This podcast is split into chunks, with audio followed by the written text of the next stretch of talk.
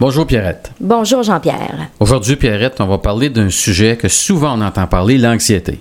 Oui, monsieur. Est-ce que tout le monde souffre d'anxiété, Pierrette? Oui, oui, à peu près tout le monde. Et s'il y en a qui ne souffrent pas d'anxiété, ils devraient être inquiets par rapport à ça. Ils devraient commencer à se poser des questions. ils devraient être anxieux de ne pas être anxieux à l'occasion. Pourquoi qu'on souffre d'anxiété, Pierrette?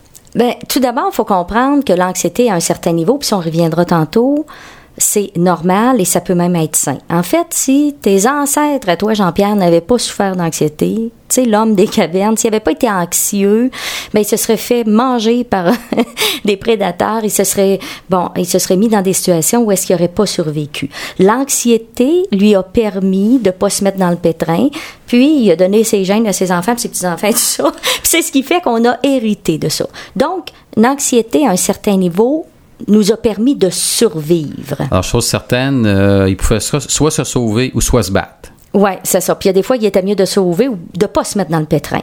Mais s'il avait été trop optimiste, ben il aurait, euh, il se serait exterminé. Puis tu serais pas là, puis je serais pas là aujourd'hui. C'est-tu en prenant seulement ce sujet-là, là, on aurait beaucoup de choses à dire là, à partir de ça. on se sauve-tu, on se bat-tu, on reste en place, on se tu manger ou quoi? Euh, écoute, y a-t-il une différence entre l'anxiété et l'inquiétude? Oui, euh, dans le fond, comment on la différencie? On a tous à différents moments de notre vie des petites périodes d'anxiété et bon, je t'inquiète par rapport à quelque chose, mais ça reste dans une mesure acceptable. On parle d'anxiété, les psychologues ou les médecins, lorsque ce niveau-là devient très élevé.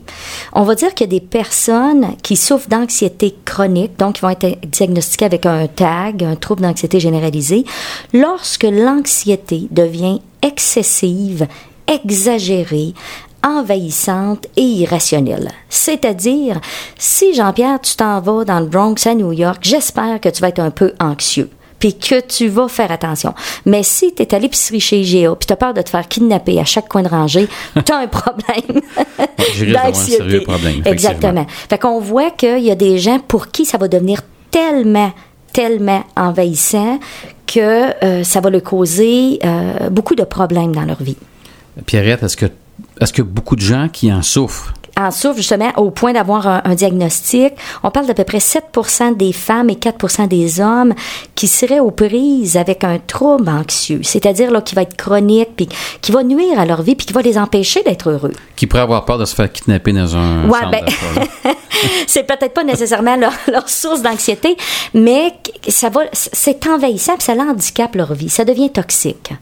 OK. Puis les causes de ça, Pierrette, sont quoi? Bien, on, pourrait parler, c'est ça, les causes ou les thèmes principaux. C'est-à-dire, on s'inquiète par rapport, on a retrouvé différents thèmes chez les gens qui sont anxieux de façon chronique. Ça va être soit par rapport à la santé, Hein? J'ai un petit bouton, puis là, je me garoche à l'hôpital. On va les appeler les hypochondriaques. J'ai toujours peur d'avoir une maladie. Fait qu'il y a des gens qui vont être extrêmement préoccupés. Ils vont lire les encyclopédies. Ils vont chercher sur Google. Tu sais, ça finit plus, cette affaire-là. Ils vont seulement en entendre parler, puis ils vont être malades. Ils vont avoir la même maladie que l'autre. Ouais. puis en fait, ces gens-là sont pas plus malades. Hein? C'est ce qui est surprenant. Mais ils coûtent très cher au système parce qu'ils se garochent à l'hôpital pour tout, pour rien, puis on part pour leurs enfants. La santé est au cœur, là. C'est le nœud central. Il y en a d'autres que c'est l'argent toujours peur de ne pas en avoir assez d'en manquer. C'est correct à un certain niveau, parce que ceux qui ont pas assez peur dépensent euh, tout, puis on se retrouve avec un niveau d'endettement extrême. Mais il y a des gens qui sont tellement préoccupés, qui s'empêchent de dormir et tout ça, parce qu'ils sont très anxieux par rapport à l'argent. Un troisième thème qu'on va retrouver beaucoup au niveau du, c'est le travail, c'est-à-dire ma performance. Et ça, ben, est-ce que je suis assez performant? Est-ce que je suis assez bon? Est-ce que je suis assez compétent? Et ensuite, la famille. On peut s'inquiéter par rapport aux relations familiales, la sécurité de nos enfants, on dort pas la nuit, ou encore les relations interpersonnelles. C'est-à-dire que j'ai peur d'avoir la foi en public, je veux pas prendre la parole, j'ai peur de poser une question dans une réunion, euh, j'ai peur du jugement des autres.